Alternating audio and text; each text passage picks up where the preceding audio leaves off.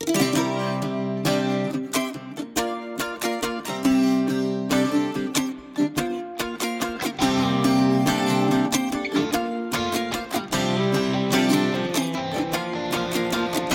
var fullast av alla på festen och en dum jävel hade redan fått på käften. Nu var jag trött och bara ute efter någon och hålla i och vakna med på morgon. Jag var ung och fågelfri och det var bara timmar kvar av mitt liv. Jag var ung och fågelfri och det var bara timmar kvar. Meter ner. Flera meter ner i lera. Ingen sprit, ingen musik och hå Inga kvinnor mera, nej, nej, meter ner. Flera meter ner i lera sprit, ingen musik och jag Jag borde festat mera Yeah! Oh.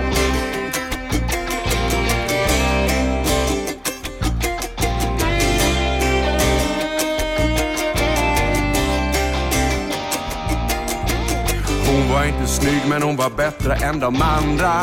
Vi spenderade natten med varandra. I gryningen kom mannen hem och skrek dig känner jag igen. Han försvann ut i köket efter en kniv. Det var bara minuter kvar av mitt liv. Ut i köket efter en kniv. Bara minuter kvar. Meter ner Flera meter ner i lera Ingen sprit, ingen musik och hå Inga kvinnor mera, nej Meter ner Flera meter ner i lera Ingen sprit, ingen musik jag Jag borde festat mera Yeah! Oh! Yeah!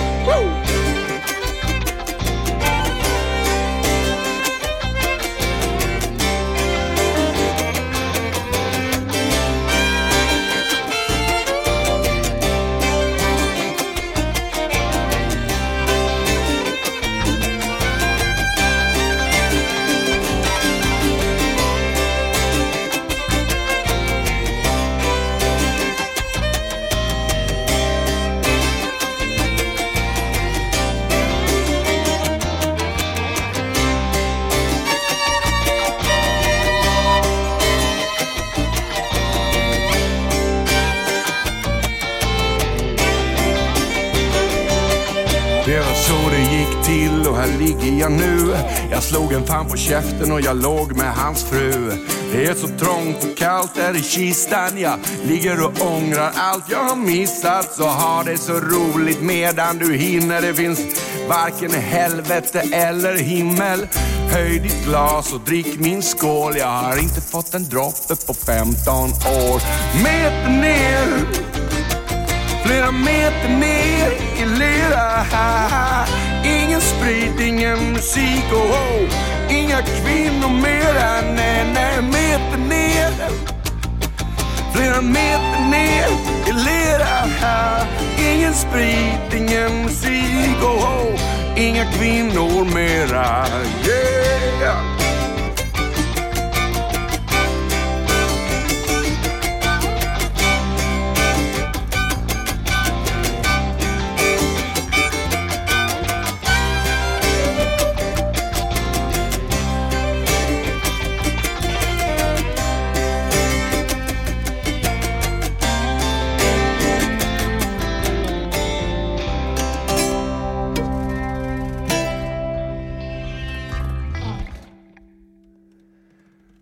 Yeah baby.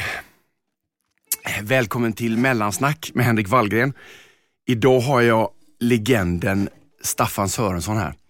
Och naturligtvis min, stjärn, min stjärnproducent Marie-Louise Nilebrink. Som just har blivit färdig med sin nya lilla gitarrdosa eh, som heter En riktigt smutsig flicka. Som vi hoppas, eh, hoppas vi ska få lyssna på den sen. Alltså Marie-Louise bygger de här små effektpedalerna som hade gjort Jack White eh, vit av avund. Eh, välkommen hit Staffan! Tack så mycket. Känns det bra att komma ut i skärgården lite? Ja, men det är fantastiskt att sätta sig på båten och få träffa er kreativa människor. Alltid snygg. Jag ska lägga upp en bild på dig sen. Du är alltid oklandlig i din, i din advokatkostym som du har sytt upp i Istanbul. Man har inget val. Det är bara Och den lilla hatten. Men Staffan, alltså. Vi har ju ett jävla track record. Och eh, den här låten känns så... Vi tänkte köra en annan låt som var från en föreställning som heter Pearl Harbor. Som vi gjorde med Stefan Sporsén för många, allt är ju alltid så tio år sedan. Men det gjorde vi på Riksteatern. Och... Eh, mm, men... men eh, Ja, vi seglar runt i hela Sverige med den va? ja. Har för mig. Jag spelar en pocket-vibrafon och eh, vad är det? Kristoffer Wolter var med och sjöng vackert. Och, Irma Schultz, Kelly Tainton. ja, Blossoms eh, och Kellys farsa var ju med och lärde ut danssteg som skulle vara gamla amerikanska södern. Det var ju väldigt roligt faktiskt. Eh, Alla fick träna på detta. Och det Fredrik Gunnarsson. Men vad hette han, eh, vad hette gitarristen som var med? Den gamla reggae-gubben. Ja, för helvete ja. Han är ju en fantastisk med Tony Ellis va? Åh, det Ja, var ju en gammal idol. Ja, gammal Han reggae-idol ja. han har supit ner sig ganska mycket under den perioden där. Så att, Ja, jag vet inte. Han pratar mest om sina barn som lärde sig att spela synt eh, hemma. Och det, ja, det var sköna sounds. ja, han var sent i repet men han var ju jävla legend på scen där. Ja, nej, men du sätter ju alltid ihop fantastiska, eller eh, kn- knasiga sättningar. Va? Vi hade ju Joel Alter i någon föreställning också, kommer inte ihåg vilken det var. Och så lite DJ-ande. Han var ju med på Pearl Harbor. Joel var med? Ja, ja, Ja, ja, Joel var med. Fan. Och eh, sen hade vi den här konstiga Frankenstein-setupen också. Va? Det var lite Ja. trumpet och fiol och fan allting. Ja.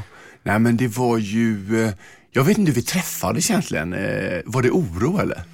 Vi träffades nog i oro. Ja, men det var, jag var ju kompis med några av Pauls kompisar och så spelade jag på ett bröllop tror jag. Charlie Storm eller? eller? Nej, detta var, hon hette Nina någonting. Vi spelade på ett bröllop ute på en klippa, spelade fiol och så frågade Paul om, ja men ska inte du vara med i vårt band? Och då tror jag att det var, det var ju när Henrik eh, Cederblom slutade. Ja. Så då hade ni liksom, mellanregistret var öppet där. Det var ingen gitarrist i bandet och då var men vi tar en fiol istället. Så det var en väldigt rolig, det var en rolig tankegång. Och, Men var det eh, Metropolis då eller? Det var Metro, ja det var Metropolis, precis. Ja, för vi fick ett, eller vi hittade på att vi gav oss själva ett uppdrag att, att göra ny musik till Metropolis då på filmfestivalen. Just det. Och det blev ju faktiskt en jävla hit. Det var ju riktigt bra men sånt fattar man inte förrän eh, tio år senare. Men där, där, där, där var det liksom, där hittade vi någonting eh, jävligt gött tycker jag. Det var väldigt roligt. Ja. Att sitta och klippa den här filmen och färglägga den och lägga in textrutor och grejer. Eh, det var mycket knasigt. Va? För det är, väl en, det är ju en ljudfilm fast vi gjorde om den till stumfilm. Va? Ja. Är det inte så? Ja. Jag är lite osäker faktiskt. Jo, jo det, det, den är ju helt stum. Och eh, så sen gjorde vi ju King Kong också. Ja just det, det var King Och då Kong fick vi ta bort. Ja, så är eh, det. synkljudet. Så är det. Men fan, och det sjuka är att vi var så unga då så att vi... Sen så, eh, så liksom... Så har du i alla fall varit liksom en maktfaktor så här i kultur Göteborg och varit liksom VD på, inte på Stadsteatern kanske, Nej, man ska inte överdriva det. men först. Ofrivillig maktfaktor i så fall. Nej, för, jag- först retade man upp sig på, på de här som var... Men, men sen så... Ja, fast gör man inte det fortfarande? Jo, det gör det man. finns ju något, det finns ett, eh, något, något evigt dilemma Ja. inom eh, Ja, det det. kulturadministrationen. Ja. Jag vet inte om man ska prata om det, men, Jo, det men, eh, men det är ju så mesigt. Va? Tillsättning är ju så mesig. Det man tillsätter ju de här eh, ordentliga människorna. Prydliga. Ja, de prydliga, ordentliga människorna. Man, och de som inte är ordentliga, de åker ju ut. Jag tänker på eh, Röskas gamla chef då, Ted. Ted ja. Ja. Som är fantastiskt. Det, det är ju Sjukt, stökiga människor som inte följer reglerna, men det är ju de man behöver till kulturinstitutionerna. Istället Exakt. så har man de här som är väldigt, ja det, det blir, och då blir ju resultatet slätstruket. Ja, de de i sin tur rekryterar ju slätstrukna människor. Ja, Så ja. att, Ja, ja. så att det, blir, det ger ett tråkigt kulturliv tycker jag. Och det är orsaken till att jag tröttnar och går på kultur i, i Göteborg och Ja. åker till Berlin istället. För i Yes. Berlin så är de inte så jävla slätstrukna. och de Exakt, som är exakt. slätstrukna de försvinner ju. Utan där finns den här Folksbyn och Schaubühne och, och Komisches och det finns ehm, eh, den, här, eh, ja det finns Schiller teater. Det finns massa bra teater och de är de är galna, de är Mm. sköna och de är hårda. Och man, man, man går ut, man, ja, Mm. man spetsar till det ju. Ja, och men vad fan, och jag, som jag ser det i min värld så att de, att de stänger ner liksom truckstopp Alaska, att de stänger ner massa det här underground-grejen också. Det är också en del av den här moralpaniken. Jag menar, min bild av Berlin är ju att alla håller uppe en slags frihet liksom, att göra vad de känner att de vill. Ja. Och, och, och det står, det, är inte som nu på, på, jag satt och kollade på den här Tyskland-Sverige-matchen på Rörö, seglade ner där. Så ställer det sig som en mongolid pojke framför storbilden då. Ja. Eh, så att man, ingen ser något. Nej. Han kanske är sådär eh, 20 år. Jättetrevlig, han fattar inte det. Nej. Men då, då av de här 100 personerna som sitter på den här bryggan och kollar på tvn, så var det ingen på fem minuter som säger, det är liksom mitt i, fan det är skitspännande. Ja. Och till slut säger jag, grabben kan inte du sätta dig ner? Och då, då blir det ju liksom eh, den här jobbigaste, axlarna åker upp på 100 personer. Va? Ja, ja. Och det tycker jag är symptomatiskt för, för eh, Sverige eller Göteborg. Eller, mm. ja, Den här liksom ängsligheten, den här åsiktskorridoren. Ja, vi vill ju inte göra, vi vill ju inte störa någon, vi vill in- vi inte göra någon, vi är ju så snälla så vi blir otroligt mesiga och vi blir meningslösa också då, eller menlösa då, eller man, man får använda det, liksom o, oskulder på något sätt va. Kanske blir meningslösa till och med. Ja, nej men, nej men man tappar ju någonting. Kultur och konst ska ju driva framåt det ska hända någonting. Nu är vi inte inne på fotboll i och för sig då, men eh, när du pratar om de, de temana, Mm. att vi måste ju det är väl det- ett av de stora problemen med svenskheten och det svenska som man ständigt brottas med. Liksom. Mm. Vi, måste ju, vi- måste ju fundera mer över vår existens. Det, alltså existentialismen är ju en undanskymd fråga. Vi, vi tror att existentialism, tror jag, är en fråga om hälsa och överlevnad och det är ju det inte. För existentialism är inte hälsa och överlevnad, då kan, då är det är ju myror i en myrstack. Utan vad är meningsfullt innehåll i ett liv? Det är ju det som är meningsfullt. Alltså, eh, Vad är det då? Ja, live fast, die young eller något så här. Alltså bättre att göra något meningsfullt och dö än att inte göra något meningsfullt och leva i oändlighet. Va? Vi får inte röka längre, snart får vi inte röka på uteserveringar. Man blir helt galen. va. Och, och eh, när vi pratar om alkohol eller droger eller överhuvudtaget alla nöjen som inte är alltså, hälsosamma naturligtvis. Det finns mycket onyttig, onyttig mat, vi äter ju det jämt. Det är ju jättebra för det är ju gott. Det är ju därför vi äter ju inte det för att vi ska få dålig hälsa utan vi käkar ju chips för att det är gott eller något annat eller saker som är värre. Och så den här jävla vidriga, att, att det är liksom, de här då, min, min, det här är ju, du kanske inte håller med men att marknadskrafterna är så jävla bra på att suga upp och förstärka negativa beteendemönster. Så du har ju liksom sådär gym, kondis, gym, kondis. Så det har blivit så här genomkapitaliserat. Det här va, att du ska liksom gotta dig och sen, men sen ska du samtidigt ha tvättbräda och, och folk är så jävla oroliga. Precis, min mamma säger att, att när hon ska käka choklad så ska hon- hon alltid unna sig choklad. Och det hör till den gamla lutherska traditionen anser jag. Det, det är väldigt obehagligt för du ska ju inte unna dig något. Du, har ju inte, du behöver inte liksom, det, det, det är ju inte någon slags eh, eh, eh, eh, eh premium eller att du ska ha rätt utan du äter choklad så länge du har lust att äta choklad. Det är ju det vettiga. Och eh, har du gjort någonting, eller spring inte fem kilometer om dagen om du inte tycker det är roligt. Så viktigt är det inte, för vi klarar oss alla människor utan att springa. Jag springer aldrig fem kilometer om dagen. Eller överhuvudtaget, jag springer inte fem kilometer på ett år ens. Nej. Inte ens jag springer inte ens till bussen längre. Nej. Och jag klarar mig ändå. Och det handlar ju om mer att liksom hitta lite liksom, vettiga villkor. Liksom. Ja. Men det här, det här som, för jag menar du och din fantastiska fru Ninna, ni kör ju en legendarisk fest varje år uppe i Stenkullen. Och förra året, det är en av, eh, du vet, det är den, sta- den starkaste jag har hört på kanske tio år, någon, någon, några jävlar som, som, som pratar sitt liksom hjärtas mening och ni, ni höll ett sånt brandtal som handlar liksom om sex, drugs and rock'n'roll. Liksom.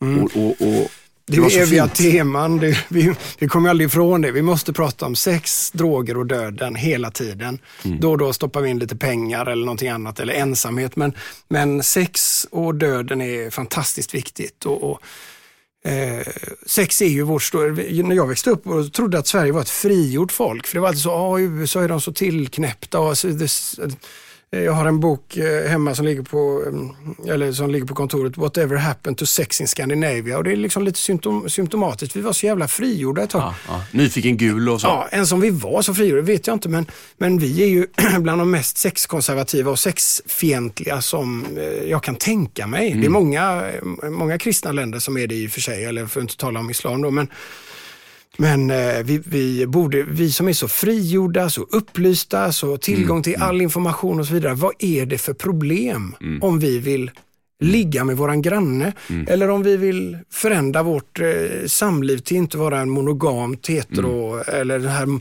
seriemonogami som var introducerades för för 20 år sedan, eller kanske var mycket äldre, men, men då hörde jag talas om det. Bara, ah, man ska ha en tjej i taget. Liksom. Eller så kan man skita i det. Och så kan man ha ingen tjej i taget, en kille då och då och eh, tre, fyra tjejer i taget. Eller både tjejer och killar i taget lite då och då som man vill. Det är ju det är mycket sundare om man har förm- förmågan att, att, att bedöma och fatta beslut vid varje enskilt tillfälle. Vill jag ligga med dig? Tittar jag på dig? Ja, men, ja det vill jag. Sen får jag ta reda på om du vill ligga med mig också. Ja, och har- du, en, eh, har du en partner så får du checka av med den om det är okej också. Ja, precis. Ja, men det, det, det ingår ju givetvis. Har man en partner som är en, en sträng seriemonogamist eller monogam överhuvudtaget, då, då kanske inte det här är någonting som man ska överväga.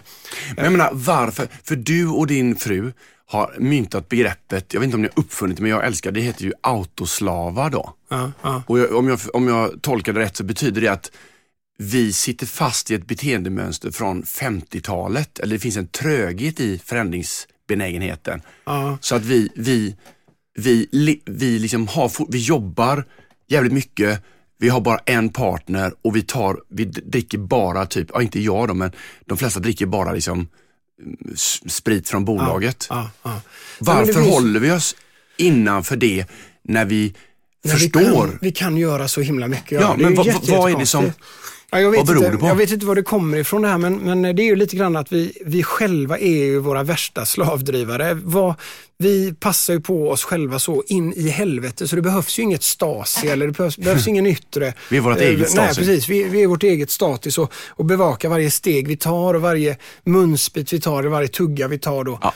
Och varje sexuell utlevelse hindras effektivt. Eller, vi lever ju i en tid när man inte kan gå på fest därför man eh, måste tänka på sitt jobb dagen efter och det tycker jag är, en, en, det är en felaktighet i grunden. Sen måste man ju då och då ta ansvar för sitt jobb, det är inte det. Men äh, festen är ju det som är livets väsentlighet, Ja. det är ju inte jobbet.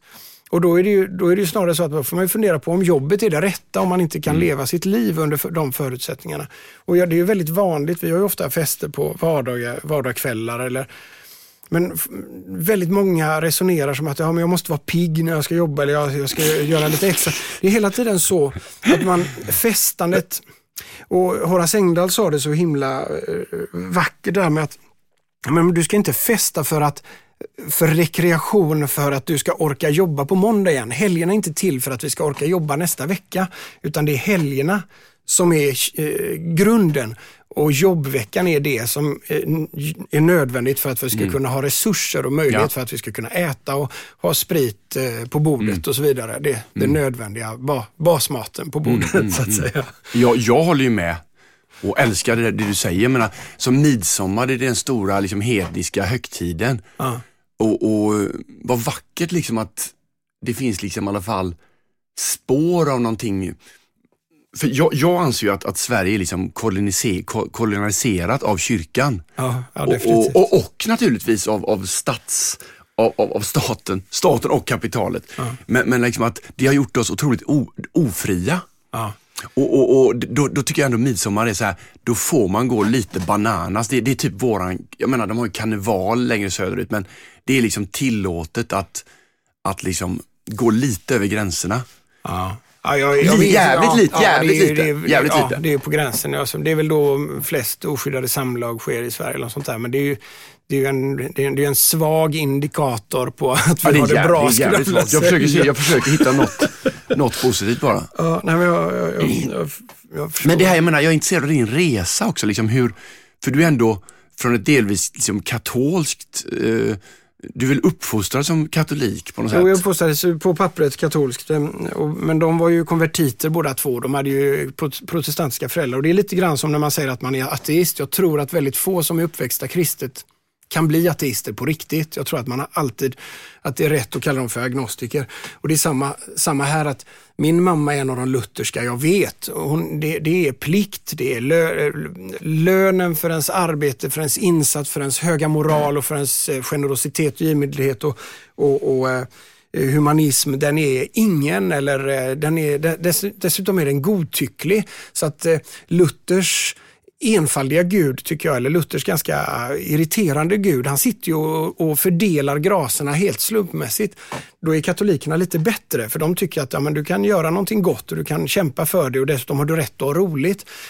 Enligt Luther anser jag så är det ju inte, man ska ju inte ha roligt ens. Det är plikt, Nej. det är lidande, det är lön, lönen för mödan är liten, det är torrt och, och det är äcklig mat och dålig mat och det är dåligt sällskap och, Och man ska, ska ligga så, så lite som vara. möjligt. Ja. Ja. precis. Du ska avla fram några stackars barn då. Men, men eh, det är ett jävla skitliv helt enkelt och jag tycker att Det är en form av ta- Sverige... taliba, talibanism liksom. Ja, eh, Sverige och eh, Nordtyskland är väl influerade av detta. Jag tycker man märker skillnaden. Kommer du ner till Italien och Spanien, Ja, ja, då är inställningen lite annorlunda. Då är man Absolut. lite mer bjussig och då vill man hellre eh, leva, ha livets glada dagar. Exakt. Och det syns ju då på att de är, de är liksom slarver, slarvigare och, och, Mm. och mindre ansvarstagande. Och, eh, Inreder sina- deras, eh, de- deras ekonomier omsätter mycket mindre pengar. Alltså, den förslavade svenskheten, autoslaveriet, det är ju fantastiskt. Vi är ju en fantastisk eh, industri, peng, pengamaskin. Vi producerar. Tyskland är, är förebilden men vi är väl ännu mer effektiva skulle jag tro här uppe i Norden. Vi är ju ett idealfolk som autoslavar. Det, vi- det är ju ganska o- Och vem, vem, oerhört. vem gynnar det liksom? Ja, det gynnar ju bara de, ja, de rika och de superrika naturligtvis. Eh, Samhället i stort naturligtvis. Det gynnar andra givetvis. Att jag jobbar och betalar in fan, 150 000 i skatt varje månad. Det är ju, är ju jättebra för jättemånga naturligtvis. Men jag, jag, jag gör det inte frivilligt. Jag tycker inte det är coolt att betala skatt. Jag tycker det är bedrövligt. Jag betalar alldeles för mycket och, och eh, jag skulle vilja använda pengarna till mycket roligare saker. Ja jävlar. Eller hur? Du, eh, men vi har ju liksom, vi på något sätt så, vi, vi, och det är jag otroligt stolt över, vi är väl sådana personer som, som, som skapar det vi tycker att det behövs, det finns ett behov av. För jag menar, finns det inte, finns det inte eh, liksom rätt klubbar i Göteborg, finns det inte rätt saker, Så, så skapar vi det själva. Och vi, vi gjorde ju för jävligt länge sedan ett skräckkabinett då, som hette Caligaris kabinett vid Röda Sten, som Liseberg stal sen året efter. Och då hade vi ju 30 000 besökare. Ehm, Det var ju fantastiskt. Det var Ja. ett fantastiskt evenemang och vi slängde in massa. Men det är ju, du har ju alltid drivit, du har ju liksom en ett, eh, eller din resa eller ditt värv är ju liksom ständigt oförtrutet kämpa vidare i den här motvinden och bara producera nytt och producera kreativt och producera utmanande. Det, du, du, Eh, Du går inte in i alla detaljer alla gånger men du, du, du är en, en, liksom en, en stor jävla Scania-motor med, med, med rak axel liksom, som bara vevar runt eh, med en enorm kapacitet och enorm Jo, men- eh, liksom effekt. du har också stöttat mig alltid liksom så sjukt mycket och vi har liksom varit jävligt bra kombination. Ja, ja. Så efter det här fantastiska skräckkabinettet där massa, Freddy var med, Paul Enroth, hur många som helst var med och byggde upp den här sjukt läskiga, Jens Langert, eh, den här extremt läskiga eh, skräckkabinettet där folk blev på riktigt jävligt traumatiserade och, och rädda. Ja, det skrämde en del och framförallt skrämdes de av att det inte var att det inte stod Göteborgs kommun är arrangör utan det, vi var liksom en ar- arrangör som målade med, eh, liksom, med sprayburkar, sprayfärger på eh, vad det var för entréavgift vilket gör att folk blir livrädda och det fanns ingen reklamationsrätt eller något sånt där utan bara gå in i ett jävla mörkt rum med, med ett hav av olja och några levande ljus och bara lycka till. Ramlar du från spången så är det inte säkert att någon kommer att rädda dig. Ja, ruttna grishuvuden och allt. Ja, det var Charlie Storms grishuvud tror jag. Och råttor var det givetvis. Det var ju han eh, Gunnar på Stadsteatern, hans rötter som käkade upp någon, eh, någonting. Kommer du inte ihåg det? Ett, ett, um, Men det var ju så, ja. ap apropå det vi pratar om, moralpaniken och sånt där, mm. så var det så otroligt skönt att under en sommar med fantastiskt väder få vara inne i den här fuktiga eh, gamla pannhuset och bara liksom leva ut sitt, sitt mörker. Aha. Och jag var, ju, jag var ju träskmonster ofta. Och eh, jag hade fått låna någon otroligt fet eh, kostym från Backateatern som jag gick omkring med. Och då var ju folk, efter några timmar in i mörkret blev man ju väldigt, man fick ett jävla mörkerseende. Yeah. Och de som kom in, de var ju helt blinda. Ah. Och så den här leken då, när man skrämde skiten ur dem och liksom kände någon slags, eh, näst, närmast liksom sexuell upphetsning över det. Eh, och Jag minns liksom en mamma och en dotter. Och mamman var väl så här, dottern var i 20-årsåldern och mamman var så här 45 som kom in. Och, mm. och, och, den här liksom erotiska, märkliga, förbjudna grejen där inne i det här dieseldoftande jävla mörkret. Mm. Så otroligt härligt. Ja, men det var ju bra. Det var ju en, det, jag tycker det var en kvalitetsskräck på något sätt. Eh, att, det var ju suggestivt, det var inte saker som hoppade fram bakom eh, dörrarna utan det var ju, det var ju någon slags evig förväntan över mm, någonting mm, som exakt. aldrig hände egentligen. Utan, och så rörde sig, så att det, den blev, det blev en lugn och mild och suggestiv skräck som visserligen skrämde skiten ur vissa då, men andra tror jag mådde väldigt bra av det och det är naturligtvis det ligger ju nära skräcken eller det här. Den här spänningen ligger naturligtvis nära den sexuella spänningen. Det är ju solklart. I, i vart fall för en del människor. För andra tror jag inte att det gör det.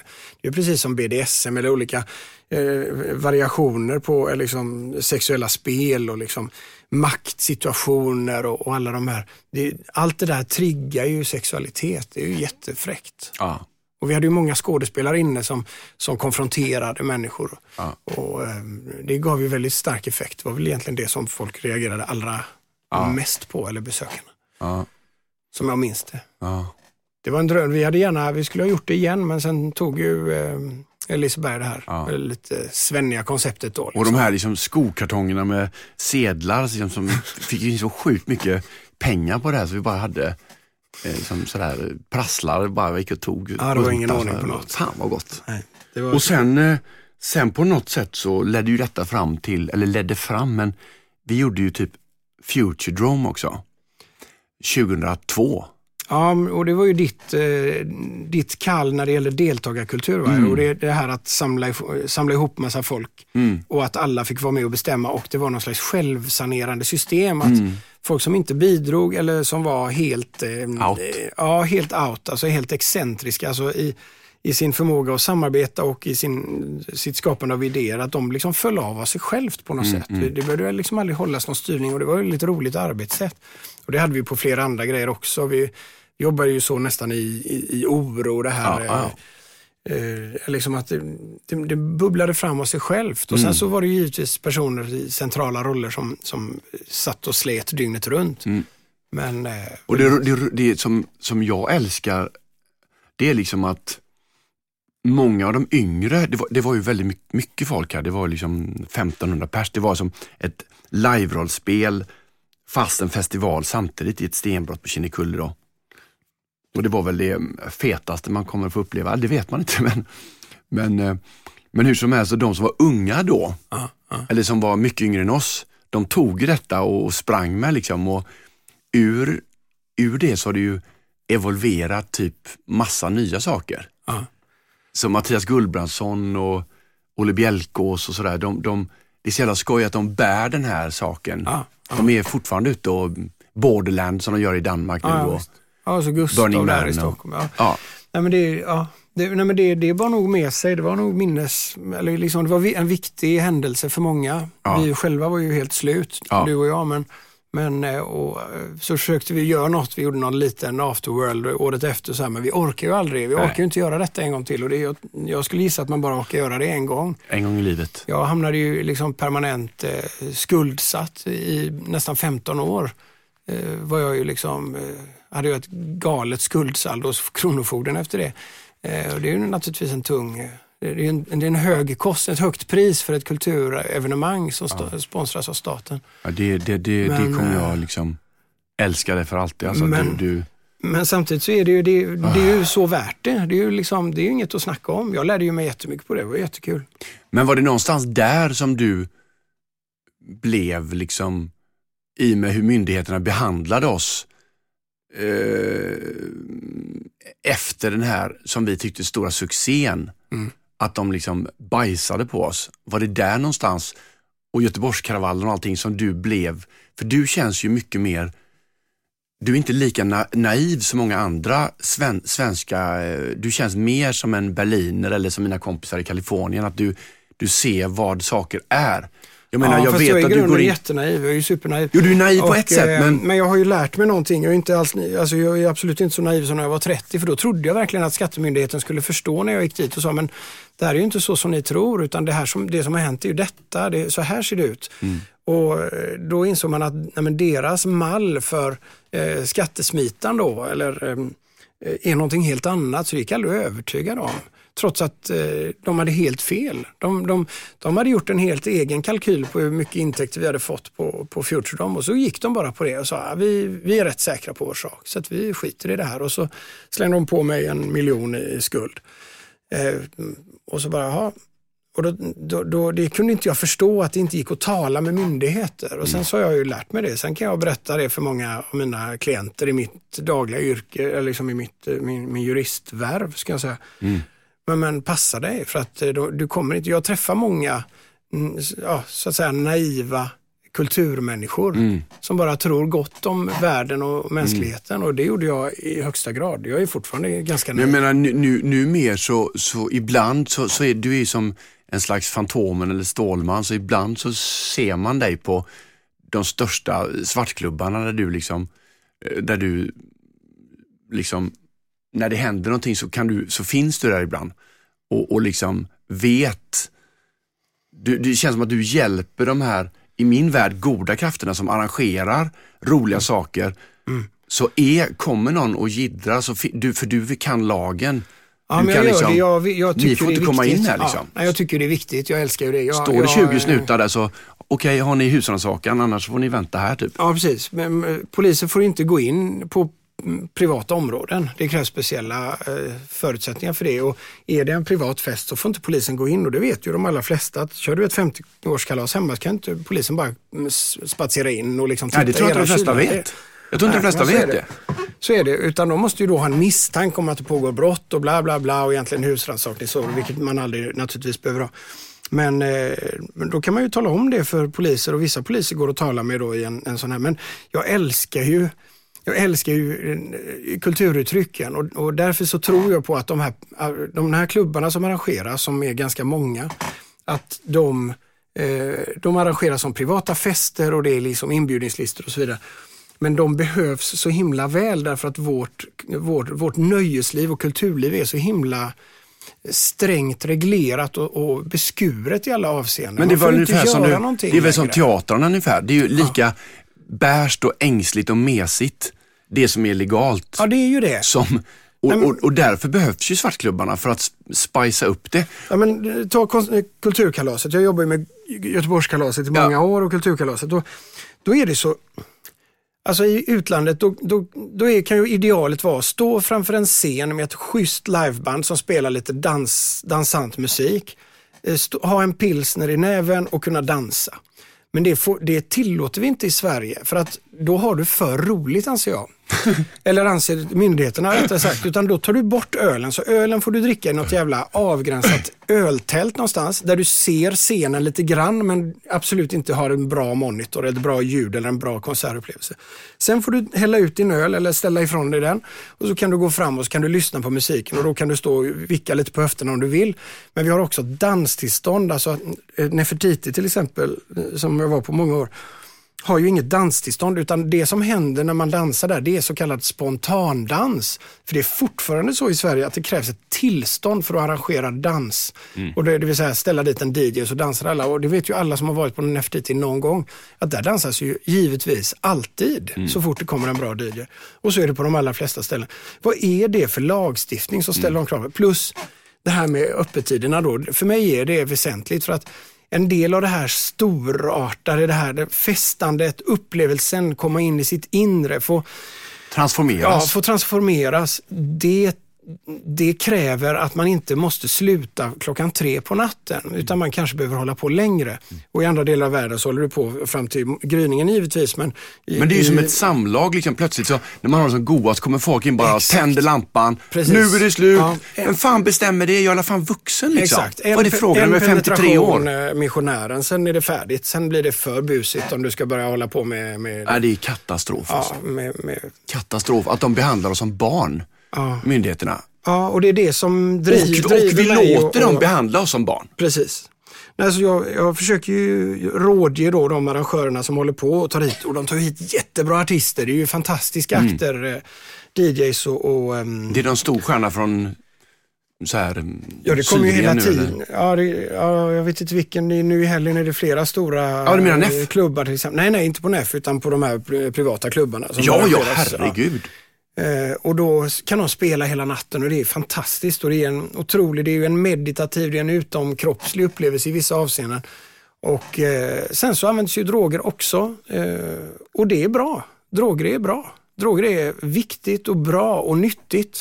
Det är alltså någonting som människan behöver. Sen tror jag att man måste vara väldigt försiktig när, man, eh, när det distribueras droger till för unga människor eller för omogna människor. För det är precis som alkohol, cigaretter eller samlag kräver en viss mognadsnivå. Jag, jag pratade med min eh, hustru som är läkare eh, eller som är sjuksköterska och vi säger att heroin är jättebra om du är 70 år. Då kommer du ändå, för det tar 20 år att brytas ner där. Då kan du börja så att vi kan ha 70-årsgräns på heroin. Då kan vem som helst få börja. Vilket liv för min mamma. Bara börja eh, injicera. Så hon har ju ett helt hus som hon kan belåna. Hon kommer ha det hur jävla gött som helst resten av livet. Och samma sak gäller andra sådana här, eh, de, de här centralstimulerande drogerna. Så här. Du ska inte hålla på med det när du är 25. För när man är 25 är man alldeles för vilsen och alldeles för lätt ja, ja. Eh, ramlar ifrån det. Men om du är Och det är kroppen, om du är mogen, man är ju i kroppen och, Precis, då. om du har utvecklat ditt eget din egen personlighet och vet någonting om dig själv och är stabil och trygg. Då kanske du kan börja när du är 50. Med en, med en, med en bra eh, eh liksom, eh, eh, vad heter det, ja, som eh, ecstasy eller sådana droger. Det är ju jätte, jättebra mm. droger i, för de som är vuxna. Mm. Felet är att det används fel. Va? Ja. Och det, det, där kommer ju aldrig ett svenskt samhälle, svenska myndigheter någonsin att förstå. Jag, jag tycker den bästa nyheten förra veckan, jag vet inte om du hörde det, men det här Kanada. Kanada. Kanada. Helt Herregud. fantastiskt. Kanada. Det kommer ju vara, ja, det kommer ju vara lite vägledande. Dem. Jag tyckte det var så coolt. Och det där kommer att ge eh, avtryck alltså. Ja. Jag själv eh, röker inte marijuana eller hash. Jag, tycker det är, liksom, jag, jag gillar inte att bli neråt. Liksom. Jag tycker det verkar... det är nej, tråkigt. Nej, jag vill bara vara liksom, pigg i huvudet. Så det, och det är liksom, jag, jag liksom blir degig. Så det, men, men det är ju en helt ofarlig drog i, i jämförelse med alkohol i alla fall. Alltså, den är väldigt, väldigt mild. Den är väldigt... Och det är jättebra att göra det tillåtet och acceptera det. Så kan folk röka det, så kan man prata om det. Så kan jag ge dig ett en, så att du kan använda det. Nu blir det en drog en Nej, men det är så viktigt. det är så viktigt. Men, det, är så viktigt det är väldigt och... få som vågar tala om ja. det eller som vågar manifestera. För det här kommer inte stå i GP liksom. Vi, vi, nej, men vi är, så, vi är så körda på den här drogskräcken och det mm. tycker jag är synd. Jag, jag, jag kommer aldrig att, att men, ägna men... mig åt droger i någon stor utsträckning för jag, jag, jag, är så nöjd i den person jag är. Men jag mm. tror att det är också ett krav för att man ska kunna använda droger på ett ett omdömesgillt sätt och inte bli beroende av ja. det. Men om man pratar om, för det finns ju, det är väldigt, liksom, jag menar sex, sexklubbar och sånt där. Eh, det, det, jag, jag är otroligt fascinerad av det men jag är så, jag är så lutheransk och liksom, liksom sådär så att man, man, man vågar ju inte eh, så mycket. Eh, men, men, men det är ju samma sak egentligen att vad är det som, vad är det för konstiga krafter som gör att man, för det är ju inte naturligtvis, man vill ju inte, man, man är bara, man vill, man, man, man, jag har liksom en längtan att liksom smälta samman med fler än min fru. Sådär, ja. liksom. Jag är väldigt intresserad av gruppsex och så. Men sexklubbar, fördelen med sexklubbar om vi går från ämnet droger till sex är ju att sex, sex är ju tillåtet i alla fall. Det är ju väldigt skönt, så, länge det inte, så länge det inte är barn inblandade. Då. Eh, ja, nu kommer ju en fruktansvärd lagstiftning här till, eh, till månadsskiftet eh, som man också kan ha ett eh, temanummer om, alltså den, för den är ju fullständigt vidrig. Men annars så är ju, om vi behåller spåret på eh, gruppsex och sexklubbar och, och utlevande sex så är det ju det, det fantastiska är, är, att alla hinder sitter ju inne i ens eget huvud och ens egna vanor. Och det handlar ju bara om att liksom pröva sig fram lite grann, titta, se sig omkring och fundera på vad vill jag göra? Och man kan prata lite och framförallt kan man känna lite mm. och pröva. Eh, jag, jag, tror att det är väldigt många i min omgivning i alla fall är väldigt analytiskt orienterade. Väldigt mycket pågår i huvudet och mm, ganska mm. lite pågår längre ner mm. mot de chakran som kanske har an, ett annat inflytande på, på, på människan. Och då tänker jag att man ska sluta tänka Mm. Och så ska man hångla lite grann och så känna, känns det skönt? Mm. Är det mm. liksom, blir jag tillfredsställd eller blir, känns det obekvämt, mm, obehagligt? Då kan man ju lämna det. En eh, kvinnlig vän till mig, nära vän, hon sa så här, det här är ju alltså strängt, strängt ironiskt nu bara så att alla förstår det. Att ja, men, du kan ju inte våldta någon de första fem minuterna, du först måste du känna efter om det blir, hur det känns. Sen om man, alltså du måste pröva först. Och det, då hamnar vi på det här med, med de här sexlagstiftningen nu när man måste ha samtycke hela tiden. Nej men du kan inte begära samtycke hela tiden. Jag tycker det är jättekonstigt. Att du, jag måste fråga först, har du något emot att jag kysser dig på munnen? Nej, det är klart jag inte kan fråga det. Det är en ofattbart korkad fråga. För det, svaret på det är nej. Eller ja, ja, det är klart jag har något emot det. Men om du kysser någon på munnen så är, är sannolikheten att den kommer tas väl emot ganska stor. Om du vet vad du håller på med, inte bara liksom kliver rätt ut i, liksom i Nordstan och hånglar med någon. Men, men om det är någon som du är intresserad av. Utan man måste pröva sig fram. Man måste ju lägga handen på låret eller på rumpan eller på brösten för att det ska hända någonting. Och sen så får man ju svara på det. Och jag tycker att den här van, den här supersexualskräcken som vi ger uttryck för och som eh, metoo och, och hela den här mm, ja, den, den sexualfientliga delen av feminismen eh, står för, den är väldigt obehaglig och den gör att jag på allvar överväger att försöka hålla mig från det här landet. På ja. riktigt. Men jag menar, det är ju, det, det är så synd för att det är ju så goda intentioner ofta med om man säger så här, folkhemmet och så. Man vill för allas trevnad, man vill att det ska vara bra och jag vill ju för helvete inte att någon tafsar på mina döttrar eller, eller någon, eller mina, min fru. Nej. Eh, men så att jag är väldigt glad åt, åt mycket av det som händer. Men det är ju inte frågan om någon, liksom, det, det, är någon slags konstig skräckbild. Man ser ju framför sig någon liksom, halvt alkoholiserad snuskig gubbe som står och klämmer på din dotters rumpa. Det är klart att det är väl ingen som, som vill ha det. är inte det jag pratar nej, om. Utan nej. jag pratar om på en fest när man umgås och man hittar, hittar varandra och trivs med ja, varandra. Ja. Att då klämmer jag på hennes rumpa lite i ja. försökssyfte. Och så visar det sig antingen att hon tycker att det är nice eller hon, hon tycker att det är onajs och då visar hon det. det och var... så är den saken klar. Ja. Ja, väldigt gulligt. Vi var för, för några helger sedan på en fest där det fanns liksom ett tantrarum då. Och där där var det liksom en kvinna då som liksom ledde det här eh, hånglandet. Och då, då blev det ju, man kanske behöver sån här liksom, liksom, vad ska man säga, tränare oh. som liksom säger, oh, nu kan ni göra lite så och på varandra. För att vi är så ovana vid den här, oh. Eh, det här eh, fysiska Mm. det är lite obehagligt. Det, det, här, det här goa ja, liksom. Det du berättar är lite Och så skrämda, du vet. Ja, arabiska, det, arabiska ja. det äckligaste som alla vet, det är ju arabiska killar som går med armen runt varandra så här. Ja, det, tycker okay. folk är så, så obehagligt. Eh, och, och, man själv kan liksom också så reagera, eller att folk, så här, det här liksom goa som inte bara är en fotbollskram, men som är liksom värme, energi. Som sen kan övergå i någonting annat. Det är ju det som är så sorgligt att vi lägger bort så mycket eh, av oss själva ja. och våra möjligheter. Ja. För att vi är så rädda för att kränka någon. Ja, precis. Ja, men det är ju samma. Vi, vi kramar varandra. I din, din miljö så kramas man alltid. Eh, och en kram kan vara icke-sexuell eller så kan den vara sexuell och skillnaden kommer ingen se utifrån utan det, det handlar om vad man lägger i den och det är samma med en kindpuss eller ja. med en puss på munnen. Den kan vara sexuell eller icke-sexuell. Det är många föräldrar som pussar sina barn på munnen och det är helt normalt. Men det är inte binärt. Så. Det är Nej, inte, det är inte binärt. Det, det, börjar, det är liksom det, det, allting jag, Kroppskontakten och det, det liksom den närheten ja. och beröringen, behåll ja. den. Och, och, för vi blir ju livrädda för den och så skrämmer vi bort den och så ja. lagstiftar vi bort den till och med. Och jag menar, jag, jag tror problemet är att tyvärr många liksom, snubbar har, har typ inte, alltså tidigt börja och typ bara ha det gött tillsammans och fatta det här. Liksom, var går mina gränser? Var går dina gränser? Nej, men du, du, du pratar om att, att um, pratar om unga pojkar och, och deras förhållningssätt. Och jag, jag, tycker att, jag tycker väldigt synd om den uppväxande generationen och särskilt om männen. För att de är så vilsna och de har så svårt att kunna orientera sig. Dels sin egen sexualitet, sina egna känslor och vad de, vad de känner och vad de ser på media och den här miljön som vi går ut i i det här svenska samhället som jag tycker är helt apart, eh, sterilt och något konstigt. Det är någon konstig sjukhusmiljö hela, hela det här jävla samhället när det gäller sexualitet. Ja.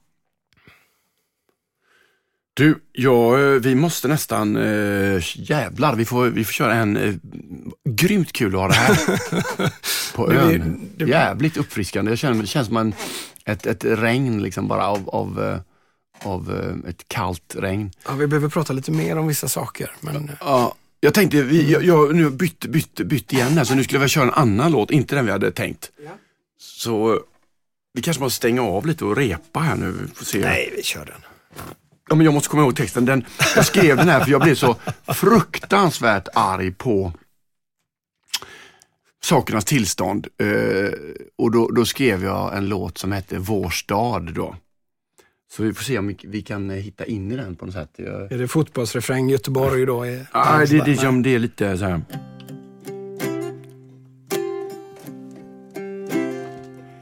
Ni försökte förbjuda musiken, få tyst på gator och torg.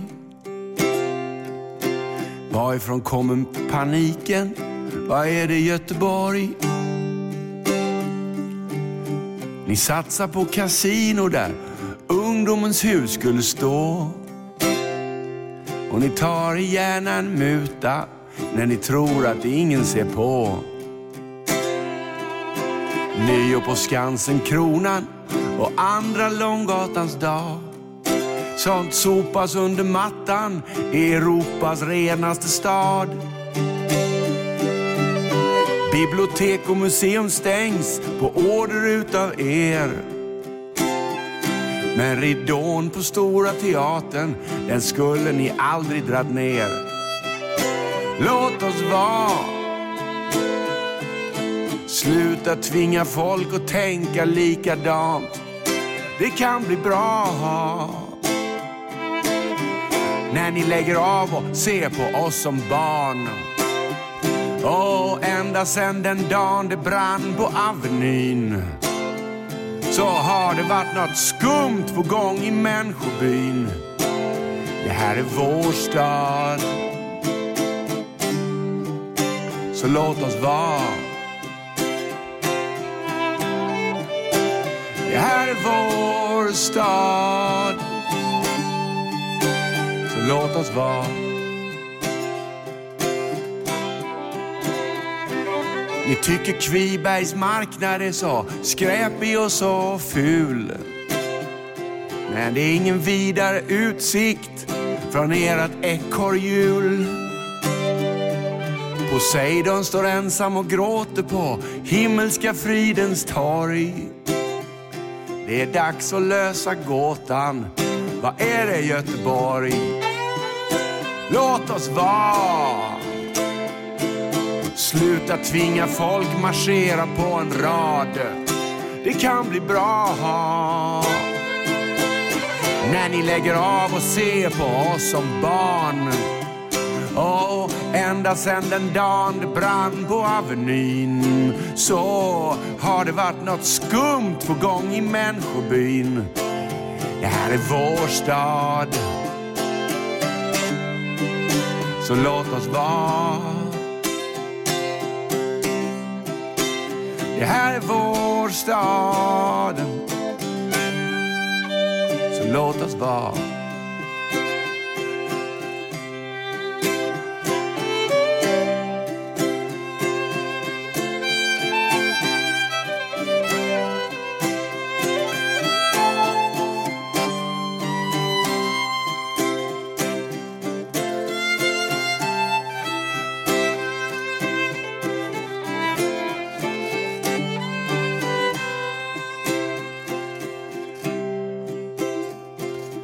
Freddy han får inga gig och Lalle hon har åkt. Och Håkan börjar tycka att taket är för lågt. Ni har spelat Göteborg som ett tv-spel. Men ridån på Stora Teatern, den skulle ni aldrig dragit ner.